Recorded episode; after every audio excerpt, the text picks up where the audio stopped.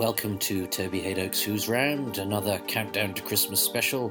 This one with a companion, a gorgeous knife wielding assistant whose legs were always on display. Oh, yes.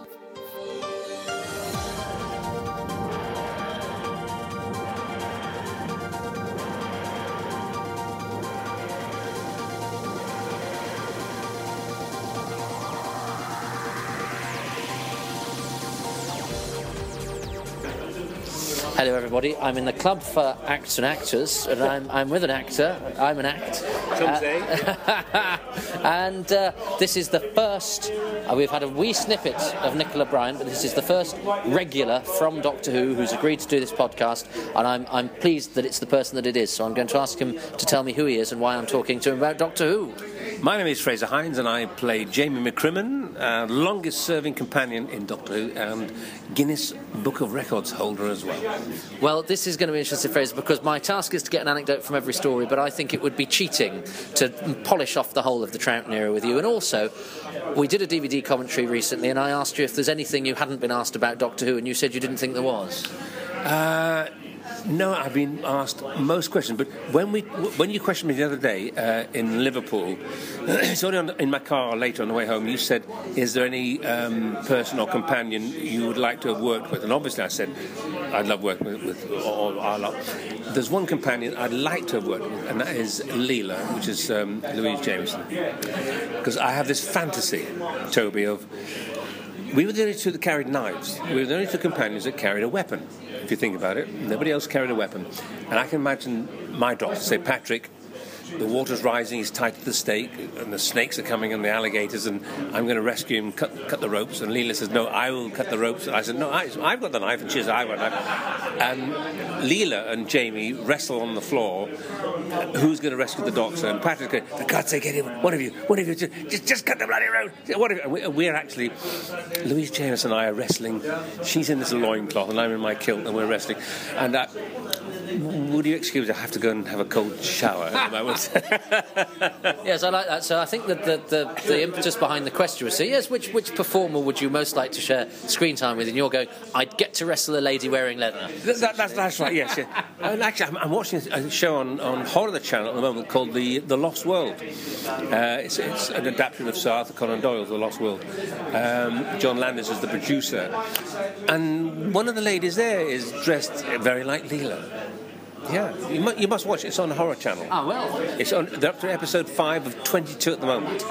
Good, it, and it's, it's very well shot as well. Made in Australia.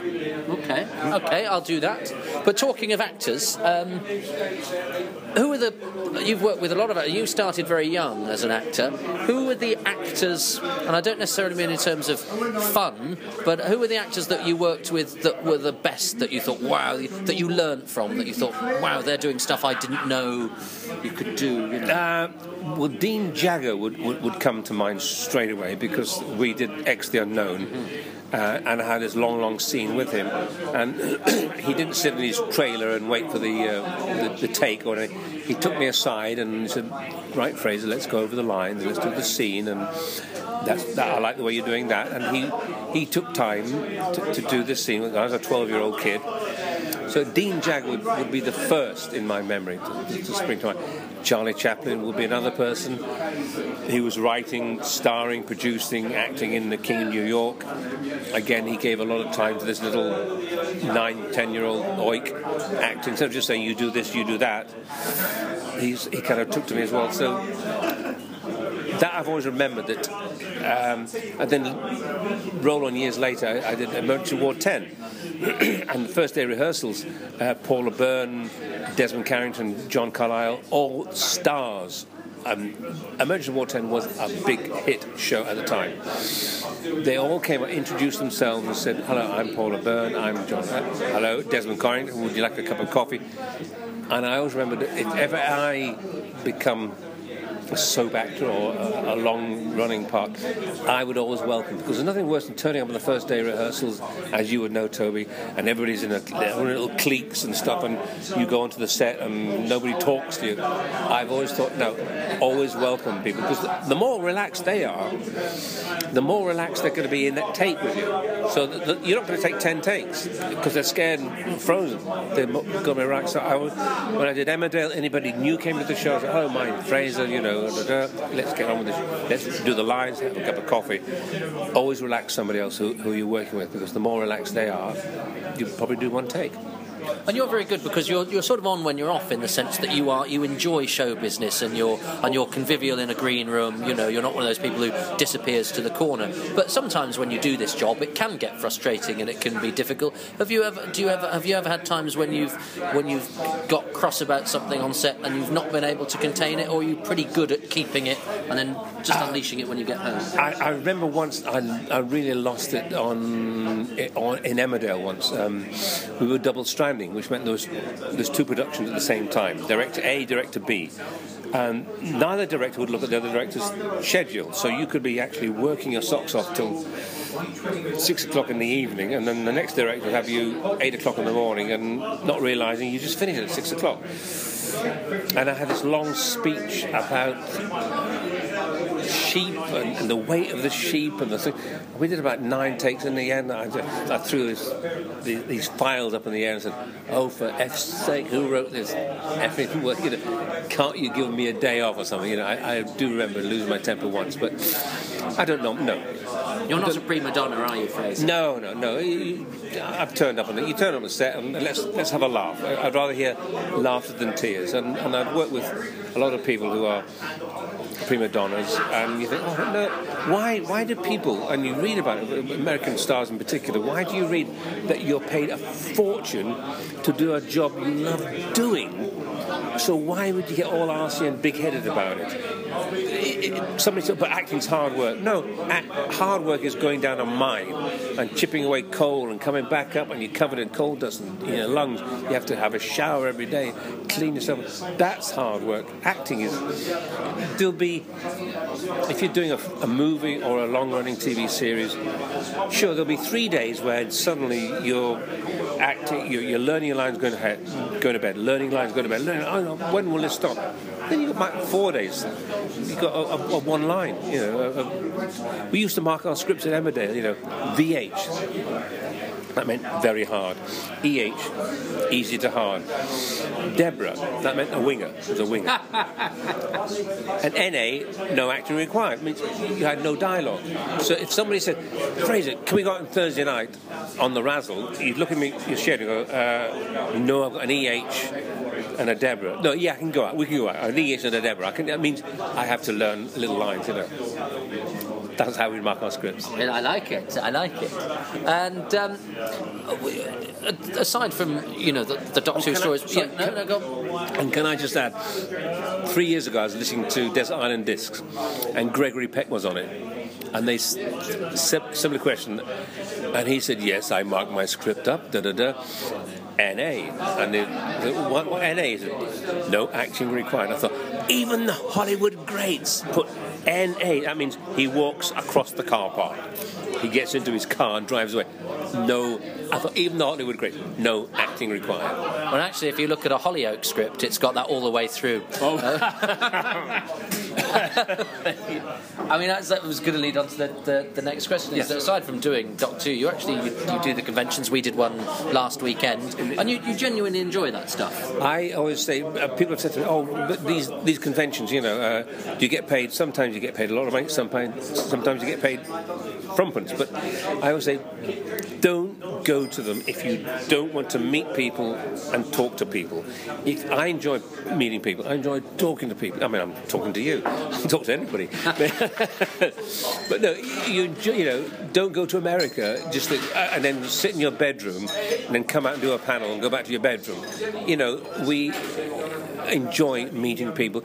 And the Americans always say, "Hey, you Brits are so friendly. You, hang around the bar." We said, "Yeah, we're waiting for you to buy us a drink." But you know, but the American stars um, of, of Stargate and all that, you see them come out the lift with them four minders, sign, sign, sign, sign panel, back in the lift. You never see them. But we, we Brits, yeah, we hang around the bar because we like to meet people and talk to people. We're gregarious. We're outgoing. Yeah. And that's why I say to me, don't come to convention if you don't want to talk and meet people. Well, um, I do have to get Doctor anecdotes for this, but I, am also very wary of uh, replicating what is said on the DVDs. I always try and make these um, podcasts something slightly different. But fortunately, you're not on the DVD commentary for the Krotons, so I think I can legitimately get an anecdote from you from from the Krotons. Yes, which why am I not on the Krotons? Why, why is I, that? I don't know. I don't know. I'm not expensive. Very cheap. I suspect it was scheduling. I don't know. I'm not even on the front cover of the DVD. The Krotons, which I found very surprising because there's Patrick and Wendy and hang on, there was three of us in the TARDIS. You know, it's not like there was nine of us or ten of us not on the front cover, which rankles me a bit because I think, well, hang on, we were a trio, three musketeers. Um, but yeah, my one story about the Krotons, which I, I have actually said before that originally we were doing the wheel in space, uh, the prison in space, where we were all trapped, uh, and it was run by women in very short black leather trousers and Marilyn Monroe, Diana Dors lookalikes in tight, you know, sort of, and all the men were subservient, and, and we weren't. Uh, and it was a comedy, Doctor but I think it was Peter Bryant at the time that you're, you're having too much fun we're going to do a serious one. And he dug the Krotons out. And um, I've always said the Krotons were my least favourite story, and I forget who the writer was. And it was actually Robert Holmes who went on to be yeah, well, the doyen of Doctor Who. Yeah. Now that's surprising because because Robert Holmes did two. Uh, he did the two Doctors that you were. He did the two Doctors, which I loved. I loved the two Doctors. He had all the the humour in, in fact we were talking earlier when I did the BFI recently, we all watched it with an audience, and there was laughter. And I said on the panel, "I'm so pleased because now I know where the laughter was." And because people said, "What do you mean where the laughter was?" Well, when we did it, eh, we, we thought this is a gag here, and this would be funny. But when you watch it at home with your pals or your neighbours, you're not laughing out loud. But to hear in an audience with two or three hundred people, laughter en masse, so to speak, we think, yeah, we got it right. That was funny. Well, the interesting thing about the two doctors, and this is good because actually we're doing a thing now, ladies and gentlemen. We are polishing off the Colin Baker era because I have an anecdote from every Colin Baker story apart from the two doctors. So, Colin, we are polishing off now. Um, the two doctors is funny. It's also a sort of black comedy in the sense that it's about what how we exploit animals and then suddenly we become exploited, and that's quite interesting. Um, but there's a stylistic thing. There's that lovely performance from James Saxon as the actor Oscar, but then he suffers a horrible and violent death.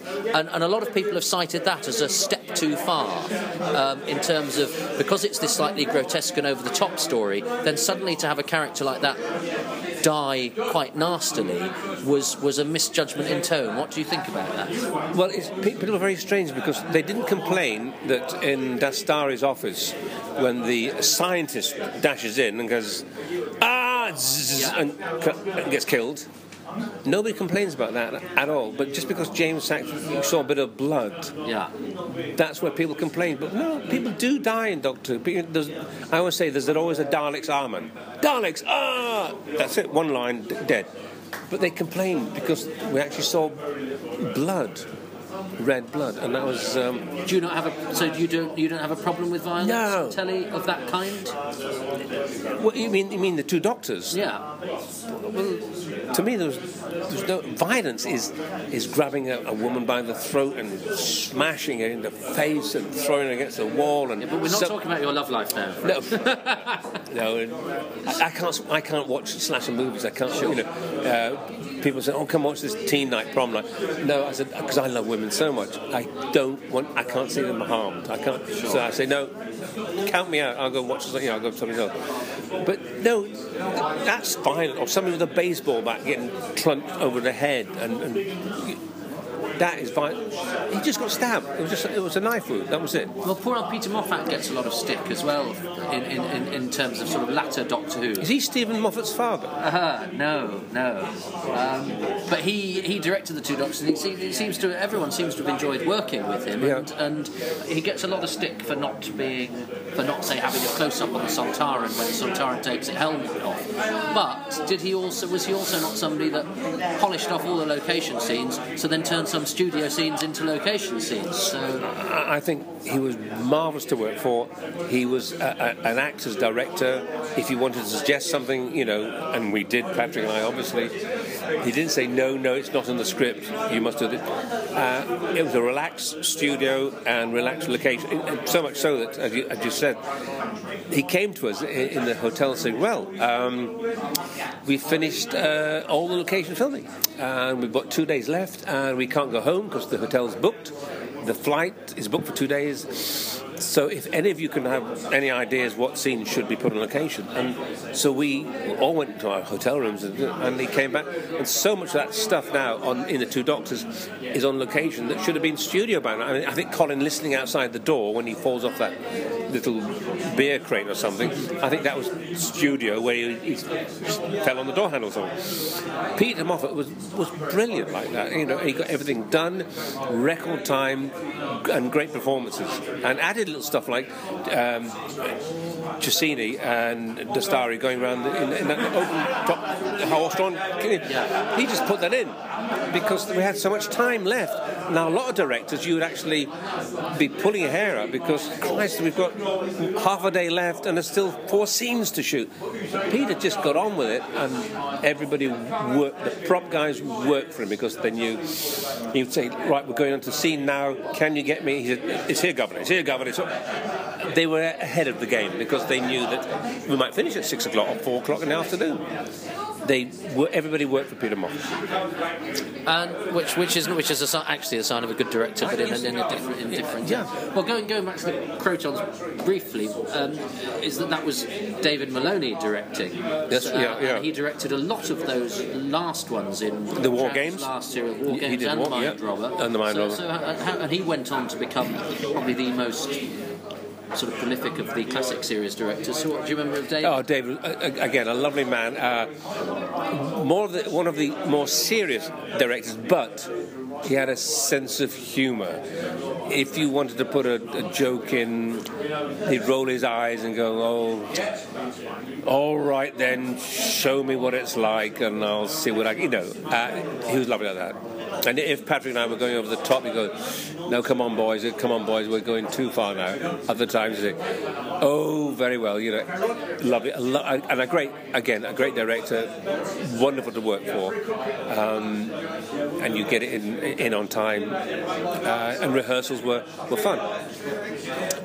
I get the impression that Doctor Who was a very happy ship when you were on it, and I'm not hmm. after scandal or gossip with these podcasts because they're celebratory.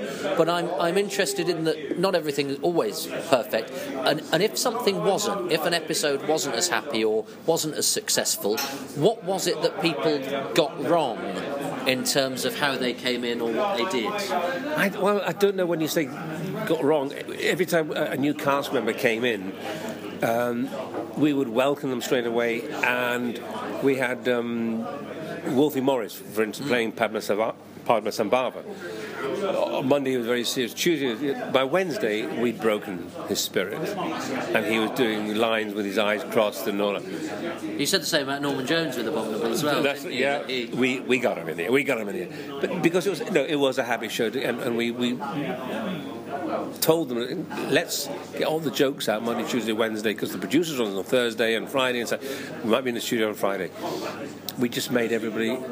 It's a happy show. It's it's all right. It's serious, but let's enjoy ourselves. Some directors would actually say, right, Wednesday, Wednesday afternoon, do a, a run. Um, you're all Irish, or Patrick, you're Welsh, Frazer, you're Irish, and Deborah, you're Scottish, or whatever. You know, we and or a speed run. He said, it's a 24 minute episode. I want to see it in 15 minutes. So we had, you knew then, Christ, I had to know my lines. No pauses, no. Yes, well, uh, I don't think we ought to. No, yes, well, I don't think we ought to. You had to know your lines. So, uh, so a lot of Michael Ferguson was one of those directors. He'd say, right, we'll do a speed run, a speed run, you know, and again, it kept you on your toes. And in terms of, I don't know if you remember the, the story, the moon base with the with the Cybermen and Patrick Barr. Oh, Patrick Barr, yeah. I'd worked with Patrick Barr before. You see, in a in a, uh, a stage play called Honor Bright. Uh, Richard O'Sullivan was playing his son. He was, a, he, he was an American uh, Secretary of State, and I was his, uh, Richard was his son. And Richard had to leave to make a movie, so I took over from Richard, and we, we did it at the Lyric Hammersmith with Betty Marsden. Oh yes. And uh, I, I, had a small part, uh, even though it was a big part, but on the on the billing. So I'm up in my dressing room, listening on the tannoy, and I'm in this sort of straw chair, and I hear my cue coming up. so I think I, I, went to get out of my chair, and my sweater had caught in the chair, and I'm trying to get out of the chair, and I thought, Christ, I can't get. Can't. And uh, I, eventually, I, threw the chair, and I'm running down from the top dressing room the Lyric Hammersmith, and I hear the cue, and what, what it was, Patrick Barr is having an affair with his secretary, and I knock on the door. Hi, Dad. It's. I want to show you my new aeroplane. Uh, just a minute, son. Just a minute, son. Yeah. And I hear my voice going, "Hi, Dad. I want to show you." My... And I stop. My voice is saying my lines, but I'm, I'm, I'm still on the steps coming down the corridor. And I get onto the stage, and okay, Dad, can I show my airplane now? Yeah, you can come in now, son. And it was Betty Marsden was actually doing my voice off, off stage. Brilliant. So she threw me on stage, and I went, "Hi, Dad, here's my aeroplane." You know.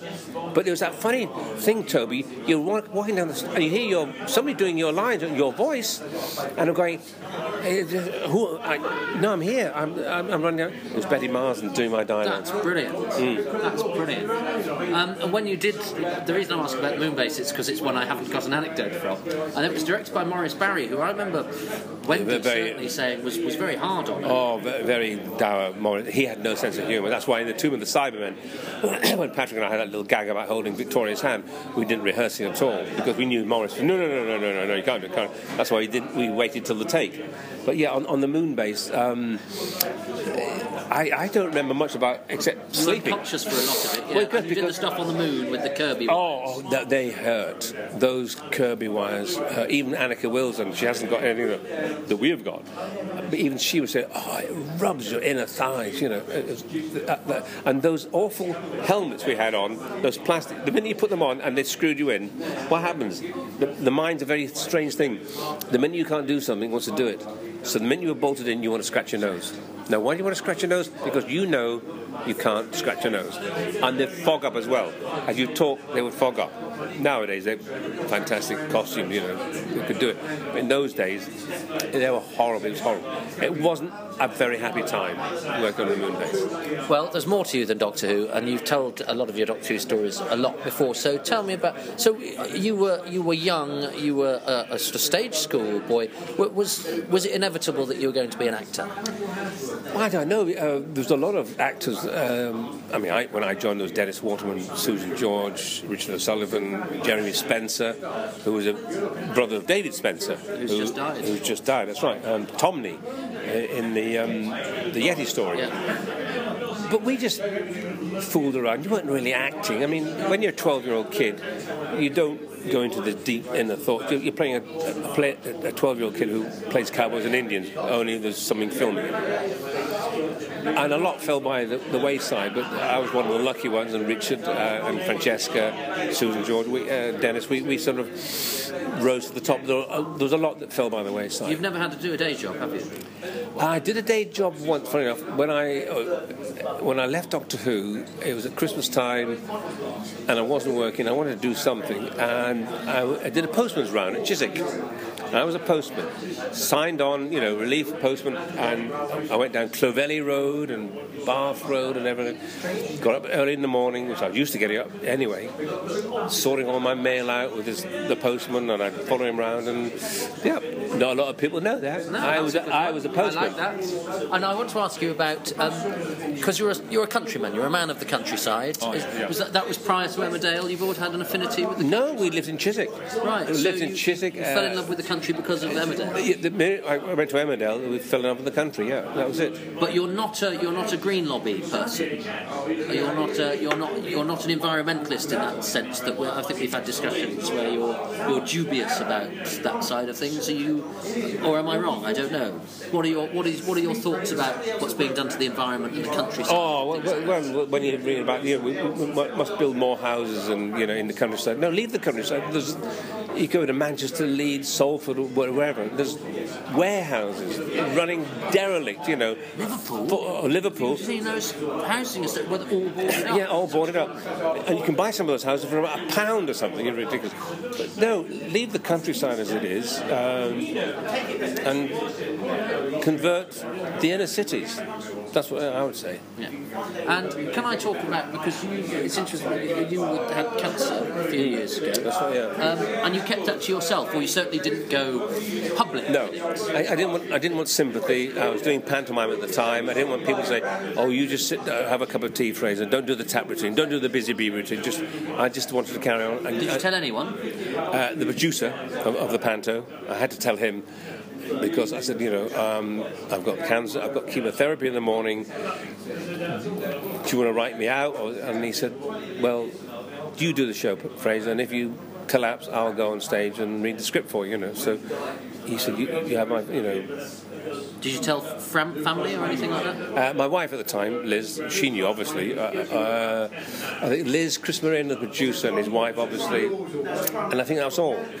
I didn't want anybody else to know.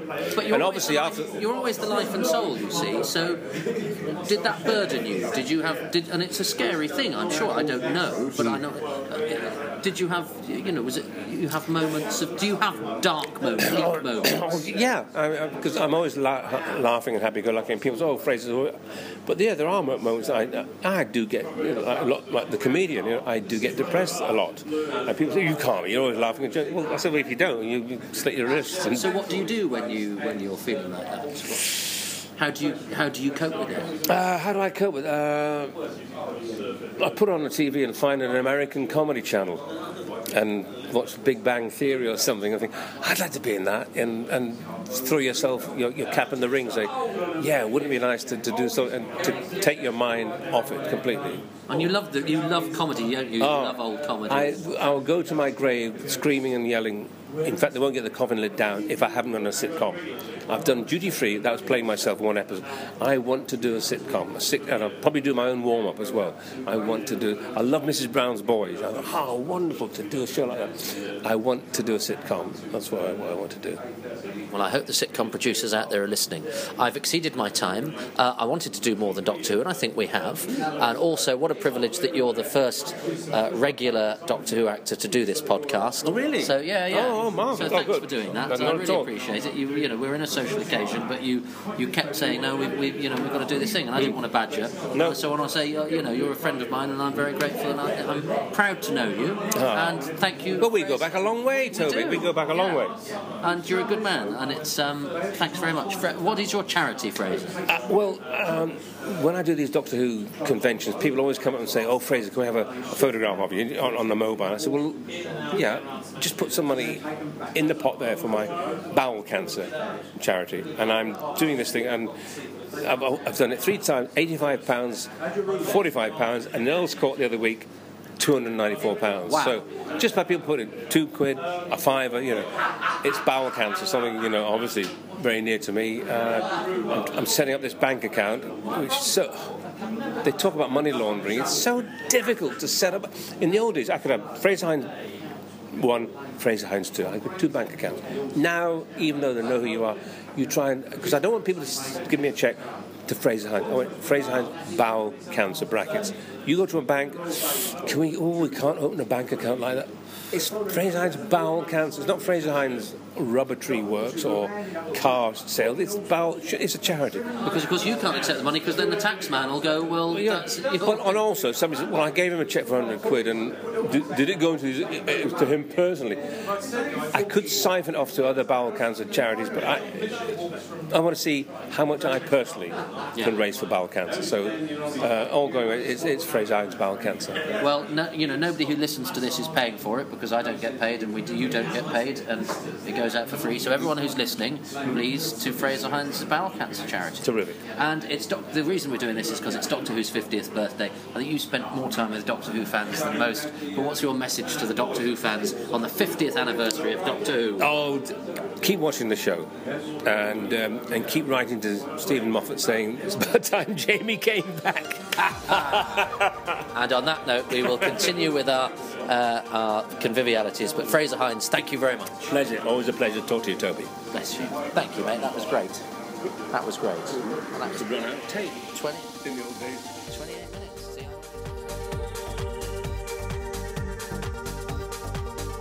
Uh, thanks to Frazer. I can't find an online presence for his charity. I think uh, you have to donate to him uh, in person at conventions and things. Uh, please do correct me if I'm wrong. Um, so if you're going to see Frazer, give him some money for his charity and tell him it's because you listened to Who's Round. Another bowel cancer charity that I know he's done work for is the Bobby Moore uh, Fund, which is Bobby Moore with an E on the end fund, all one word. Bobby Moore Fund cancerresearchuk.org, which is another charity committed to beating bowel cancer. Um, next up, and now I haven't interviewed all of the companions, so I can't keep this up for the whole of the 90s, but we're counting down to Christmas too, so we have a couple of Christmassy people on our list as well uh, as we reach the milestone of 100 Who's Rounds. Um, so it's a festive fellow uh, in the next chat, and here's a preview of that. Before at the very beginning, Simon Torchwood, if you have a tone meeting, there would be like a buzzword or some some phrase that would be, you know, central to the whole thing. I remember his baritone voice just going, "Christmas dinner." you know, that was that, that, that was right, my remit. you know, Christmas dinner, and it was just like the whole thing. So, which was just, you know, this is going to be, you know, uh, you know, the idea that Christmas dinner is just too much. It's more than you can gorge on.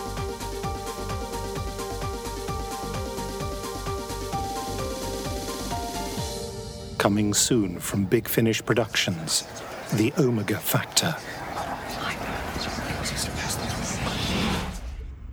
Omega, the last letter of the Greek alphabet. The end. In this case, the end of scientific knowledge. We are asking you to go further than that end, beyond the end, to the Omega Factor, and further.